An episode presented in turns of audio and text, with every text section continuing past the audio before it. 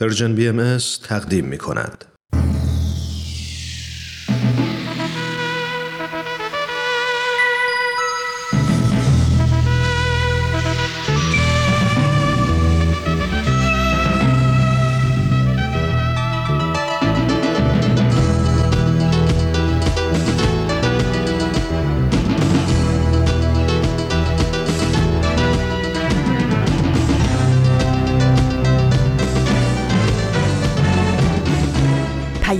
دوست.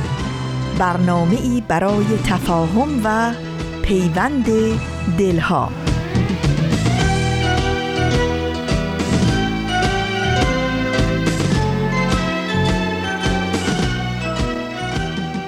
مجده فرقه اشاق که هنگام وسال است نه ایام ملال است.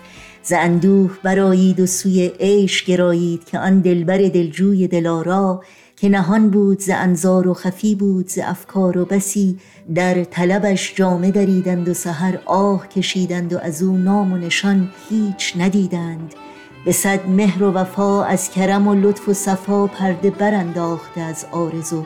در دایره جمع شده شمع و به صد جلوه عیان است و به عاشق نگران است و هزاران ز محبان وفادار سویش رخت کشیدند و دل از خیش بریدند و به مقصود رسیدند و کنون مرحله ماست که از جان بشتابیم و ره دوست بیابیم و گل وصل بچینیم و رخ یار ببینیم و در آن بعض نشینیم و به میخانه وحدت ز کفش جام بنوشیم و در آن روزه وصل ابدی راه بپوییم و به هم راز بگوییم و از آن نغمه جانبخش و ز الهان روانبخش دلی تازه نماییم و ز دل زنگ دوییت بزداییم و در صلح و محبت بگشاییم که خود داده صلاح شاه و گدارا.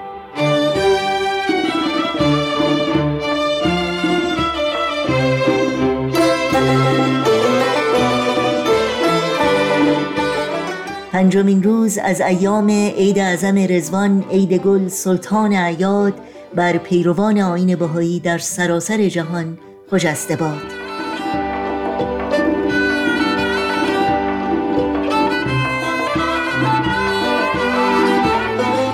با درودی به سرسبزی و شادابی بهار و بهترین آرزوها برای شما شنوندگان عزیز رادیو پیام دوست در هر کجا که با برنامه های امروز ما همراه هستید امیدواریم سلامت و خوش و خورم باشید. و از گزند روزگار در امان.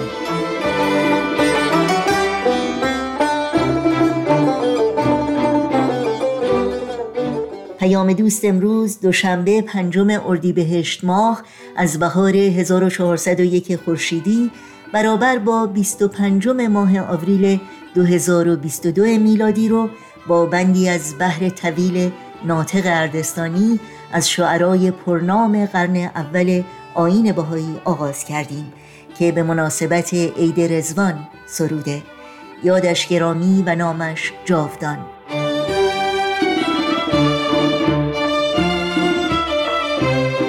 و این روزها شاخه زیتون و اکسیر معرفت برنامه هایی هستند که در این پیام دوست تقدیم شما می کنیم امیدواریم همراه باشید و از شنیدن این بخش ها لذت ببرید.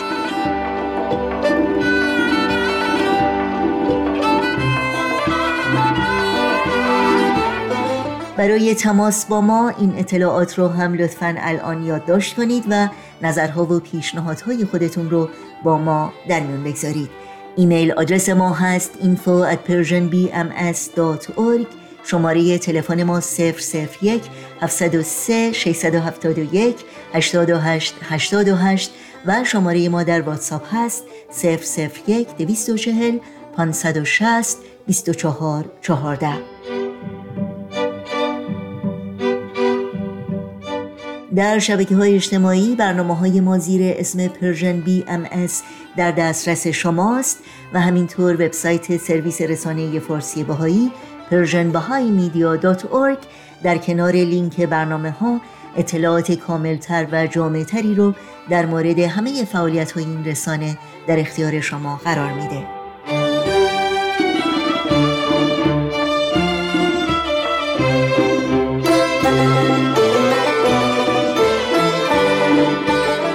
نوشین هستم و همراه با همکارانم مقدم شما عزیزان رو به پیام دوست امروز خوش آمد میگم و از شما شنوندگان عزیز دعوت می‌کنم در طی ساعت پیش رو با ما همراه باشید.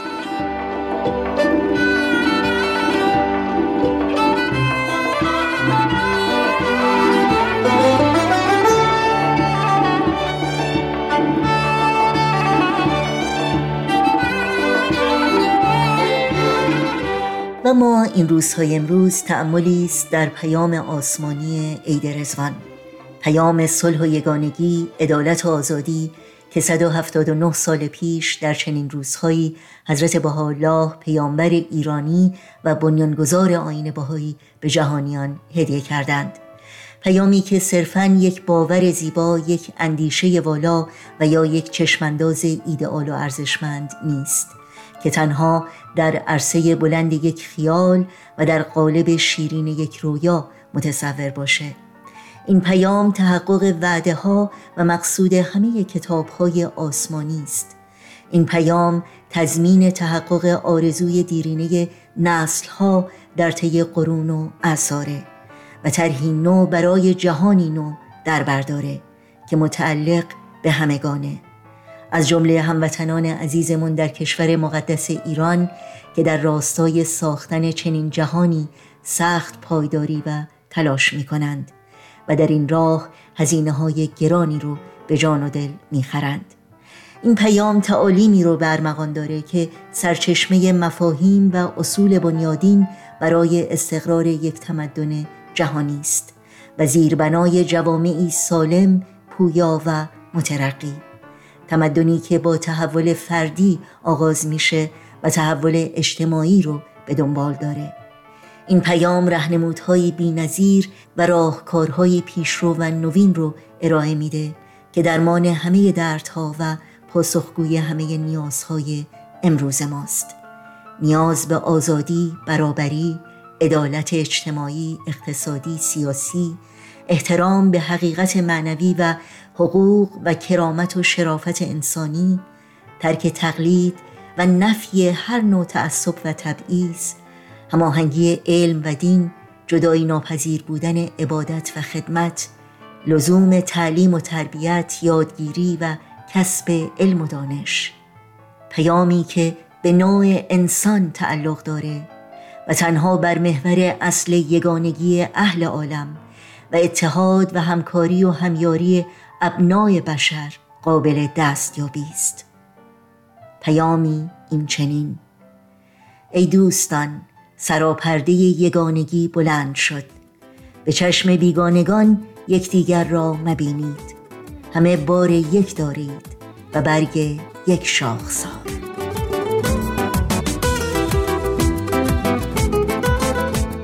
عید رزوان بر شما و همه صلح دوستان جهان فرخنده و مبارک باد. دشت گل و با گل و دیده گل است و همه ده گل. قنچه به قنچه شکفت رنگ رنگ. گل بدمد از بر هر کوه و سنگ. موسم گل دادن جان و دل است. هر صفت خوب گل و تنگل است. لحظه آغاز جهانی جدید. شکوفایی رازی رسید. دشت گل با گل عید گل است و همه ده گل قنچه به قنچه شکوفت رنگ.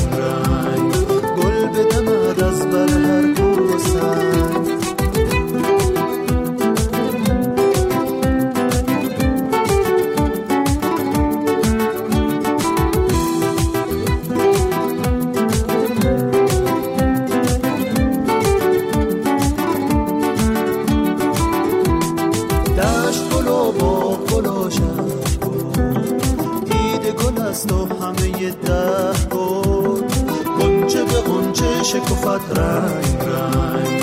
گل بدمد از بر هر کو خب وقت اون رسیده که همراه با شما شنوندگان عزیز رادیو پیام دوست با برنامه امروز شاخه زیتون همراه باشیم. شاخه زیتون قسمت چهارم.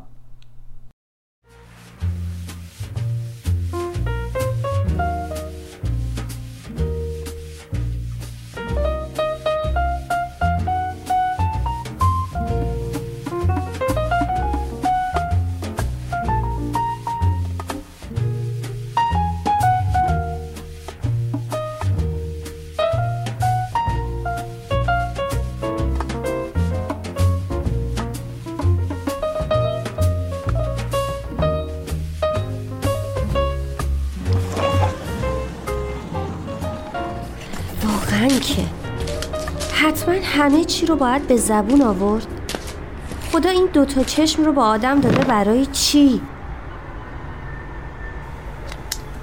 امشب با امید بحثم شد.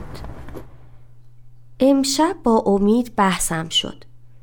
منظورم دعوا و جدل نیست. از اون بحثا که اون نظر خودش رو میگه و منم نظر خودم و تش هیچ کدوم نمی‌تونیم اون یکی رو متقاعد کنه. ساعت هفت از شرکت به سمت خونه به راه افتادم. این هفته دو روز اضافه بر برنامه خودم رفتم سر کار تا دوستم بتونه کارای پزشکیشو انجام بده. خدا رو شکر دوشنبه ها نوبت امیدی که بره دنبال بچه ها سر کوچه یکم میوه و خاربار خریدم و تقریبا با هم رسیدیم دم در خونه. بعد از اینکه میوه ها رو شستم یکم میوه آوردم تا با همدیگه بخوریم. امید داشت تلویزیون می‌دید. پسرم در حالی که داشتم شام میپختم ازم خواست که بهش دیکته بگم. می‌گفت بابا بلد نیست تون تون میگه. دخترم هم اصرار داشت تا در همون حین به شعری که امروز توی مهد یاد گرفته بود گوش بدم و هیچ کدوم هم به نفع اون یکی کوتاه نمی اومدن. با اینکه صدای کشمکش و مشاجرشون خیلی بلند بود اما امید همچنان به تلویزیون دیدن ادامه می‌داد. بعد از صرف شام یادم اومد که لباسایی که شسته شده رو باید پهن کنم. یه گوشه ای اومدم به امید و گفت باشه باشه تموم شه برنامه پهن می‌کنم. ولی می‌دونستم که اگه خودم انجامشون ندم مثل دفعه قبل سر صبح لباسای ما و فرمای مدرسه بچه ها خیس از توی ماشین لباسجویی به همون سلام می‌کنن. راستی فردا تو مهد دخترم عکاسی دارن آخ باید همومش کنم و لباس براش آماده کنم در حالی که تو خونه از این ور به اون ور می رفتم تا کارای بچه ها رو انجام بدم و اونا رو برای خواب آماده کنم چشمم به امید افتاد که جلوی تلویزیون داشت چای می‌خورد. وقتی هموم دخترم و داستانهای شبانه و شب به خیر گفتنا تموم شد اومدم تو آشپزخونه و با دیدن ظرفای شام آه از نهادم بلند شد بی خیال ولشون کن ولی می‌دونستم که اگه نشورمشون فردا بوی گندشون همه آشپزخونه رو بر میداره. صدای تلویزیون کم کم داشت می‌رفت رو اعصابم یعنی واقعا من رو نمی‌بینه که انقدر بدو بدو می‌کنم؟ آشپزخونه که تمیز شد ساعت یازده بود. تلویزیون همچنان روشن بود و امید جلوش خوابیده بود. رو اندازی که کنار کاناپه بود رو روش کشیدم که چشاشو باز کرد و گفت چه عجب یادی از ما کردی. این حرفش مثل شعله کبریت که توی خرمن بارود افتاده باشه من رو منفجر کرد. نه که از وقتی که اومدیم مشغول استراحت و امورات شخصیم بودم وقت نکردم به شما سر بزنم. متعجب نگاهم کرد و گفت چرا ناراحت میشی؟ من که چیزی نگفتم. جواب دادم منم ناراحتیم از همینه که می‌بینی وقتی میام خونه چه همه کاره که باید انجام بشه ولی به روی خودت نمیاری که یک دستی برسونی. و اینطور بود که بحث 15 دقیقه ما در خصوص وظایف زنان و مادران و سختی کار پدران شروع شد و 15 دقیقه بعد بی نتیجه پایان پذیرفت. البته من بودم که با دلخوری بهش پایان دادم و اومدم توی بالکن.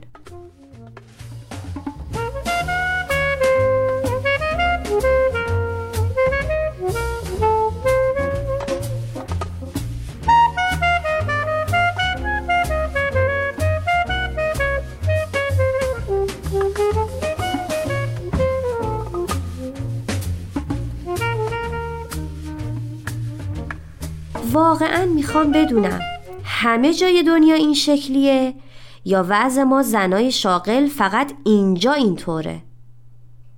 وضعیت زندگی امروز به خصوص در شهرها به شکلی شده که کار کردن مرد به تنهایی نمی‌تونه کفاف زندگی رو بده و اکثر زنان همپای مرداشون کار می‌کنن تا بتونن از پس مخارج خونه اقساط و هزینه های فرزندان بر بیان. مادرای شاغل برای انجام کارهای بیرون از خونه و مسئولیتهای داخل منزل وقت استراحت و خواب خودشون رو کاهش میدن. این امر موجب میشه که به مرور زمان از لحاظ جسمی و روحی فرسوده بشن و در برخی موارد آسیبای جبران ناپذیر بر اونا وارد بشه. چند وقت پیش برنامه مستندی دیدم که در اون به این مطلب اشاره می‌شد که شرایط حاکم بر زندگانی زنان شاغل در اکثر نقاط دنیا حاکی از اونه که مسئله اشتغال زنان که جامعه مدرن اون رو امتیازی برای زنا در نظر گرفته نه تنها باعث بهتر شدن اوضاع زندگیشون نشده بلکه بار مضاعفی رو هم بر دوش اونها گذاشته. به راستی چرا زن شاغل بعد از پایان ساعات اداری موظف و ملزم به انجام مسئولیت های منزل و شوهرش رو محق به استراحت و رفع خستگی می‌دونه؟ آیا مقدس بر شمردن وظایف مادری نقشی انحصاری رو بر مادران شاغل تحمیل نمی‌کنه تا بعد از رهایی از مشغله خارج از منزل به تنهایی به امورات فرزندان رسیدگی کنند زنانی که در شرایط نابسامان اقتصادی اولین گروهی هستند که در اثر کاهش راندمان و بازدهی مطلوب در محیط کار از بازار کار حذف میشن. شاید منطق زندگی خانوادگی که در گذشته به صورت زمینی تعریف شده با منطق اقتصاد نوظهور در تضاد باشه و با چالش ها و فشارهای زیادی برای بازبینی در خودش مواجه بشه. تغییر در تفویز نقش ها و مسئولیت ها در خانه. اگه محیط خونه عرصه همکاری و همیاری زن و مرد باشه علاوه بر ایجاد الگوی مناسب برای فرزندان از فرسودگی و بسیاری از مشکلات مادر خونه در طی سالیان پیش رو جلوگیری خواهد شد. باید یه برنامه بریزم و مهارت تیمی کار کردن توی خونه رو با امید راه بندازم. با این رویه‌ای که پیش گرفتم دارم مهر تایید بر سنگینتر بودن و مهمتر بودن حق آسایش و نیاز به استراحت مرد خونم می‌زنم و خستگی و فرسودگی خودم رو انکار می‌کنم. مهم نیست که این از نظر بقیه خوبه یا بد. مهم اینه که تکرار این الگو چه تأثیری بر باور بچه های من می‌ذاره؟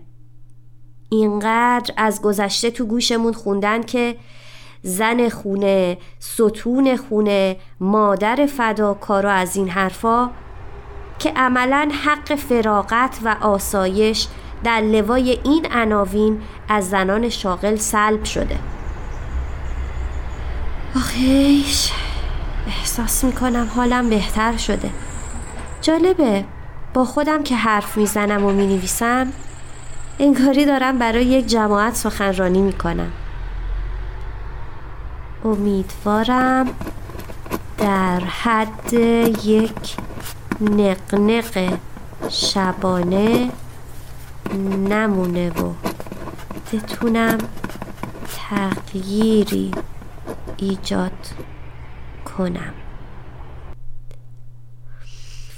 به به چه بوی رازقی میاد. ای زمستونه در راه این بهشت کوچیک از من نگیر.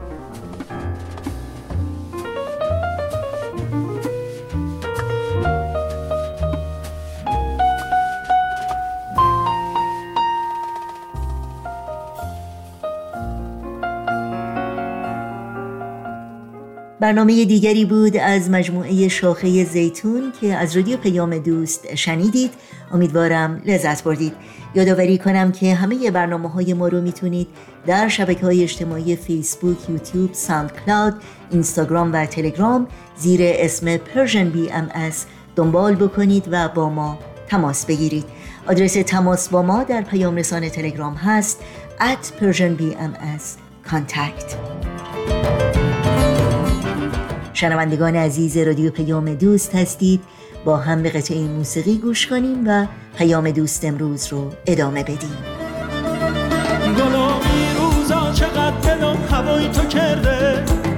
اقدر خوبی که خدا فقط نگاهی تو کرده. نپرس از حالم نگو چرا خونه خرابی؟ خراب حال هر کی نگاه چشای تو کرده.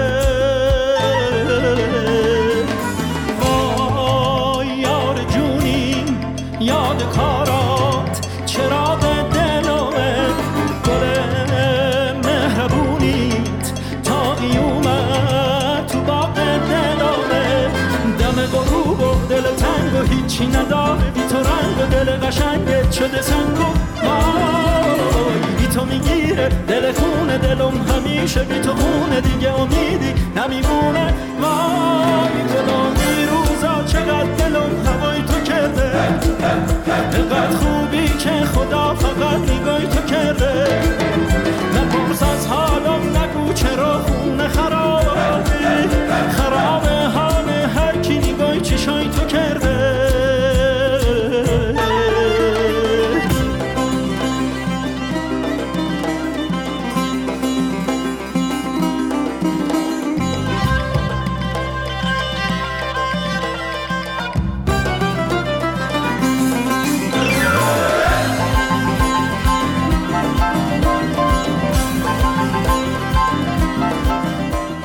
این شما شنوندگان عزیز رادیو پیام دوست و این هم همکارمون سهیل کمالی و برنامه خوب اکسیر معرفت.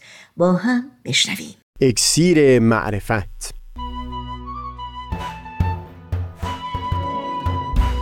مروری بر مزامین کتاب ایقان این گفتار تار و پود زندگی اظهار امر خفی. از تا همامه ازلی در شور و تغنیست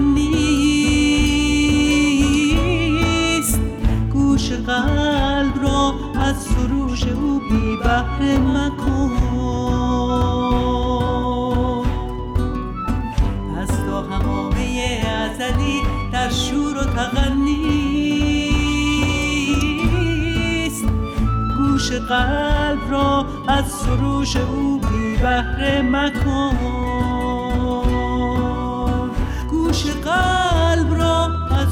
سروش او بی مکن.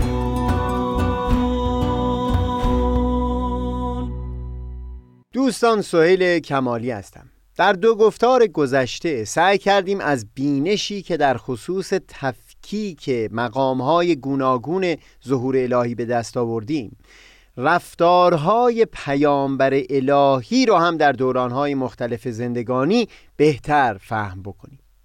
در صحبت پیشینمون سخن از تجربه مشترکی در بین تمامی پیامبران الهی به میون اومد که از اون به عنوان بعثت تعبیر شده بود. و هم گفتیم که در ادبیات بهایی از تجربه های مشابهی با عنوان اظهار امر خفی یاد کردند. دو مطلب رو در اون صحبت تاکید کردیم. یکی این که بر اساس متون بهایی پیامبر الهی از همون لحظه انعقاد نطفه دارای مقام پیامبری هست. و دوم اینکه از همون آغاز حیات نسبت به مقام پیامبری خودش وقوف و هوشیاری داره. با لحاظ کردن این دو حقیقت این بحث را آغاز کردیم که در این صورت مفهوم بعثت یا اظهار امر خفی چه می‌تونه باشه.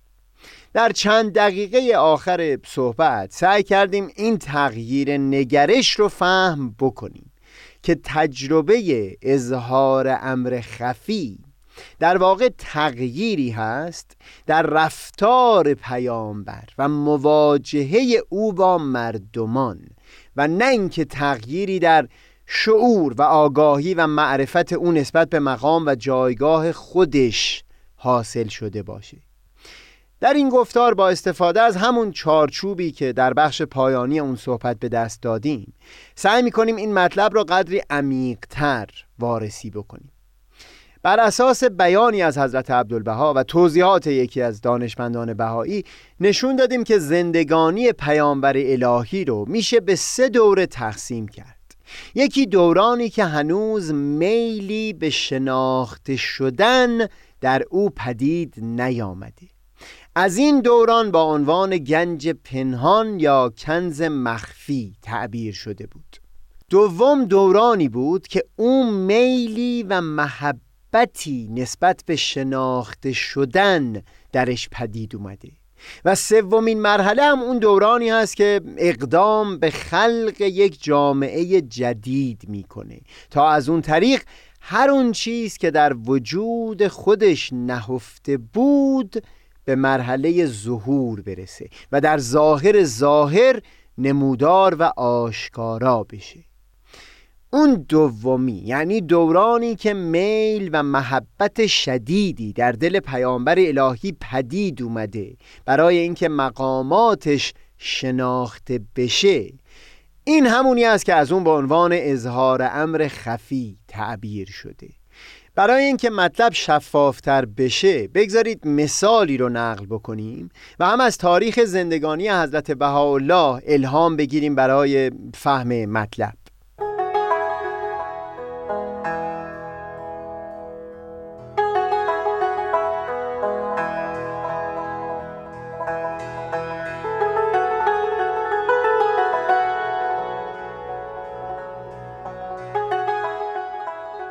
متاسفانه اصل بیت را الان به یاد ندارم اما خاطرم هست جناب نبیل زرندی مورخ بهایی معاصر دوران ظهور حضرت بهاءالله.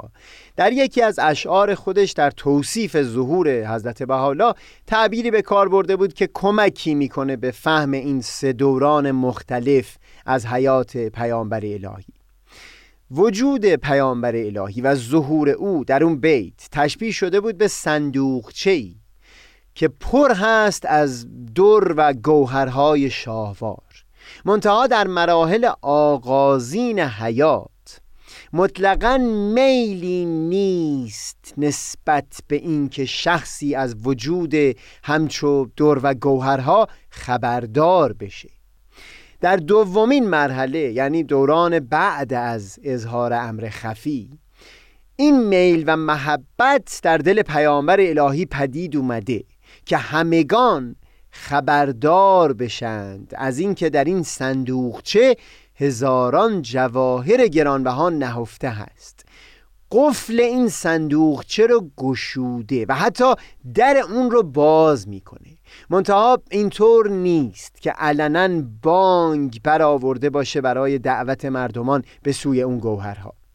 و بالاخره مرحله سوم که دوران بعد از اظهار امر علنی هست زمانیه که پیامبر الهی با همه مردمان در خصوص اون لؤلؤها و سنگهای قیمتی بیان مطلب می‌کنه و اونها رو فرا می‌خونه تا از اون زیبایی ها که تا اون زمان از چشم اونها دور مونده بهرهمند بشن. با این دید اگر نگریسته بشه تجربه بعثت یا اظهار امر خفی مفهومش به هیچ وجه پدید اومدن تغییری در محتویات اون صندوقچه نیست. همچنین مفهومش این نیست که صاحب اون صندوقچه در این زمان نسبت به گوهرهای درون اون هوشیارتر شده. مفهوم این تجربه تماما مربوط میشه به اون نحوهی که پیامبر الهی وجود خودش و مقامات ظهور خودش رو در دسترس فهم مردمان قرار میده. از اونجایی که موضوع صحبت ما کتاب ایقان هست و هم از اونجایی که کتاب ایقان در دوران بعد از اظهار امر خفی اما پیش از اظهار امر علنی نازل شده بگذارید اینجا اول بر اساس زندگانی حضرت بهاءالله این سه مرحله رو کمی بهتر فهم بکنیم و بعدتر از بینشی که مورد گفتگوی این چند گفتار گذشتمون بوده کمک بگیریم برای فهم این دوره های مختلف.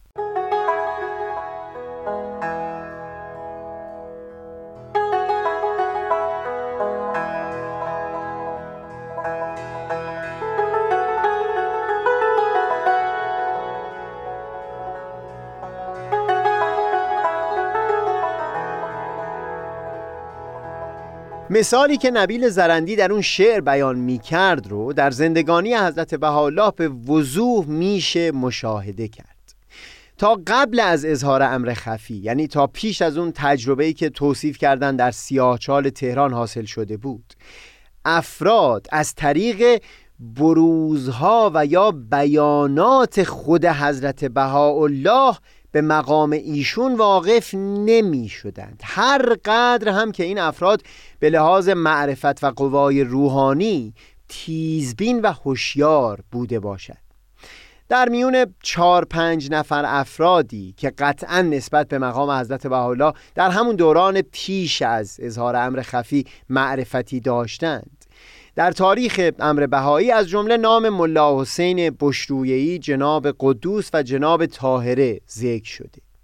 از وارسی همون احوال ملا حسین آشکار میشه که وقوف و هوشیاری او نسبت به مقام حضرت بهاءالله به هیچ وجه ربطی و دخلی به بیانات و بروزاتی از سوی خود حضرت بهاءالله نداشته.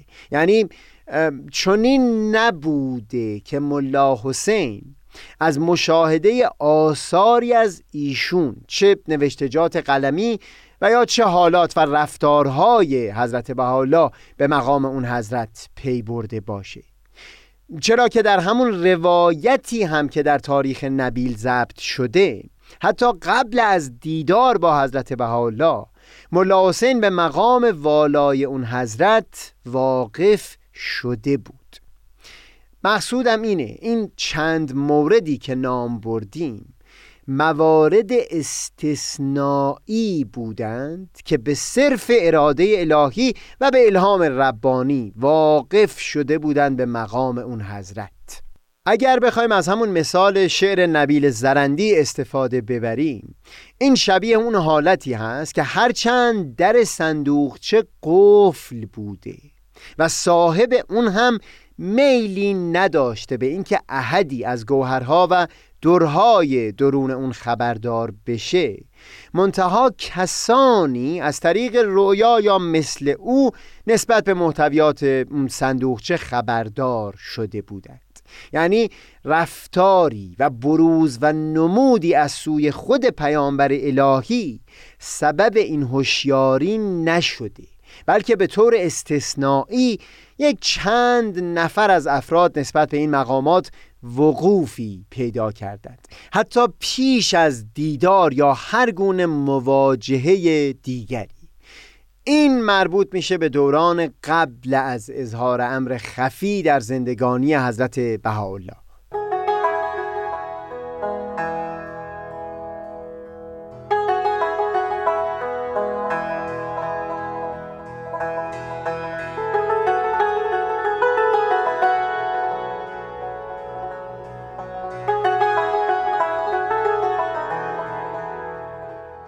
اظهار امر خفی در واقع عبارت از زمانی هست که در دل پیامبر الهی این میل و اراده و محبت شدید نسبت به شناخته شدن پدید اومده باشه.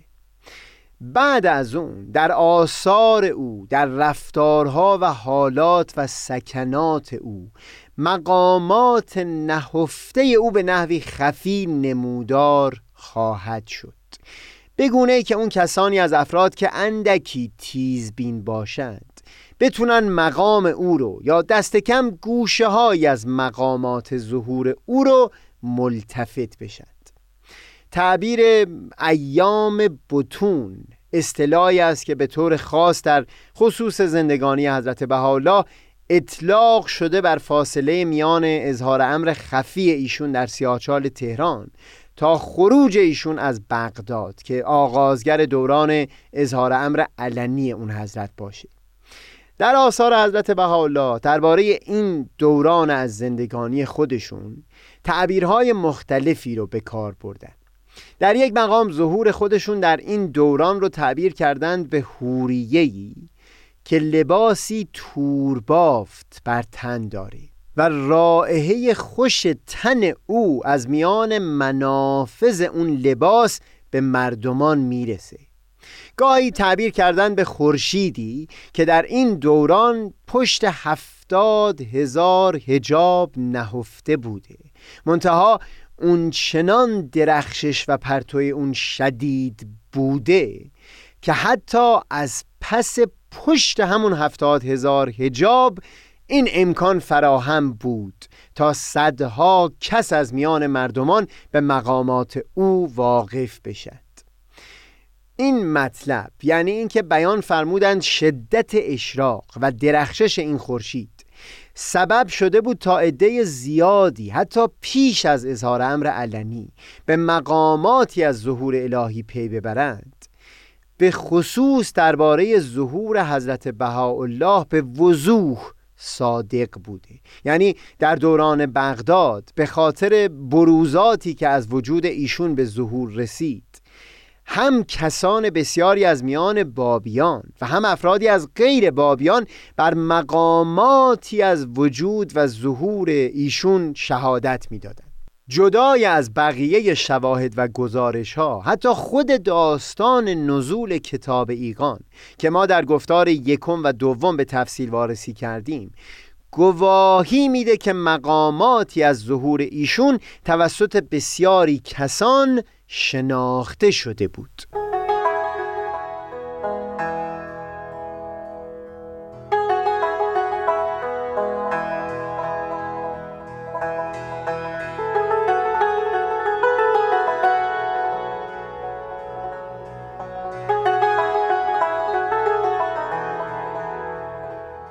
در همون گفتار یکم و دوم ضمن احوال مخاطب کتاب ایگان جناب خال اکبر. بیان کردیم که جناب خال و پیشتر از او پسرش و هم برادرزادش و هم شخصی که جناب خال رو تشویق به تحقیق جدی پیرامون امر حضرت باب می کرد همگی در این تردید نداشتند که برای همچو تحقیقی بایستی به دیدار جناب بها در بغداد فائز بشن.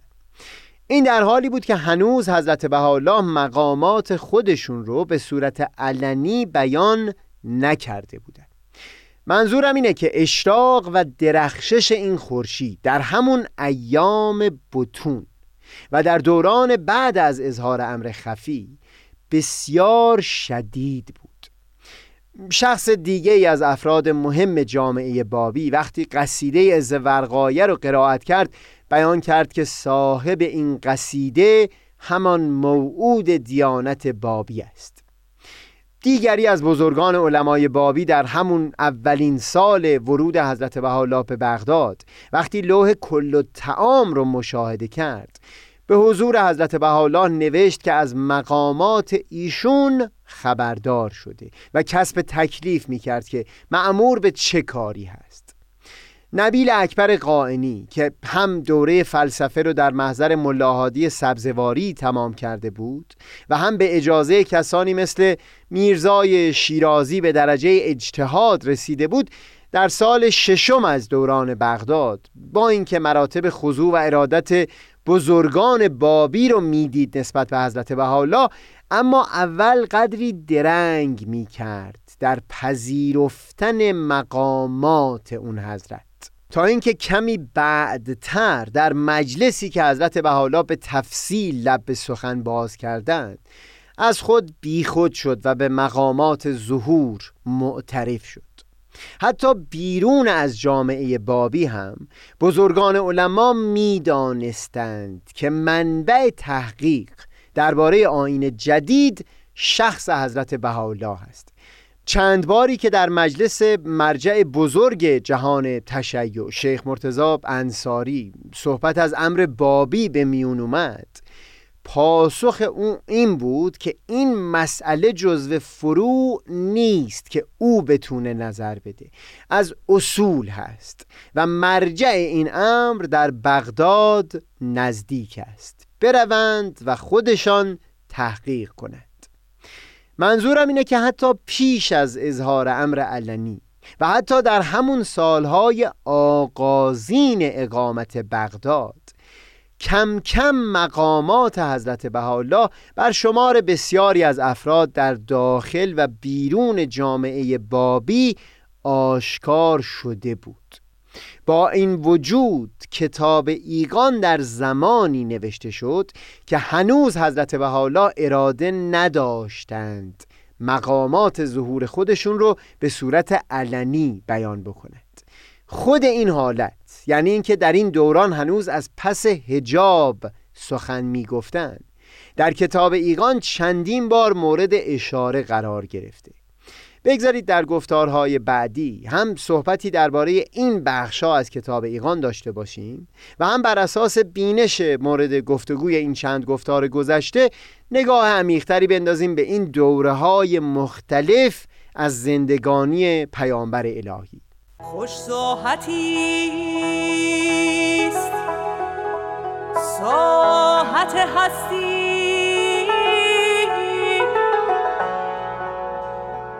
اگر اندر آیی. و نیکو بساتی است. بساط باقی.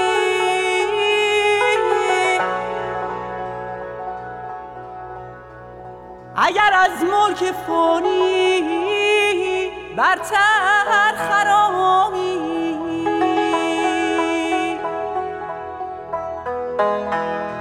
و ملی هست نشوت مستی. اگر سوغر معانی از ید غلام الهی بیا شامی اگر به این مراتب فائز شوی از نیستی و فنا و مهنت و خطا. فارغ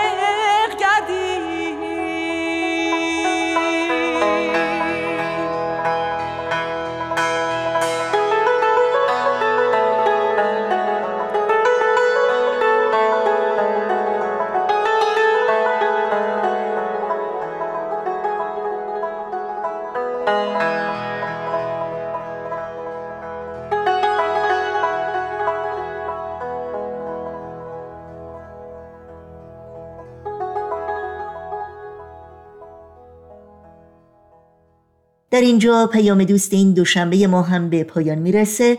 با تبریک مجدد به مناسبت ایام عید اعظم رزوان همراه با تمامی همکارانم در استودیوی رادیو پیام دوست با همگی شما خداحافظی می‌کنیم. تا روزی دیگر و برنامه دیگر شاد و پاینده و پیروز باشید.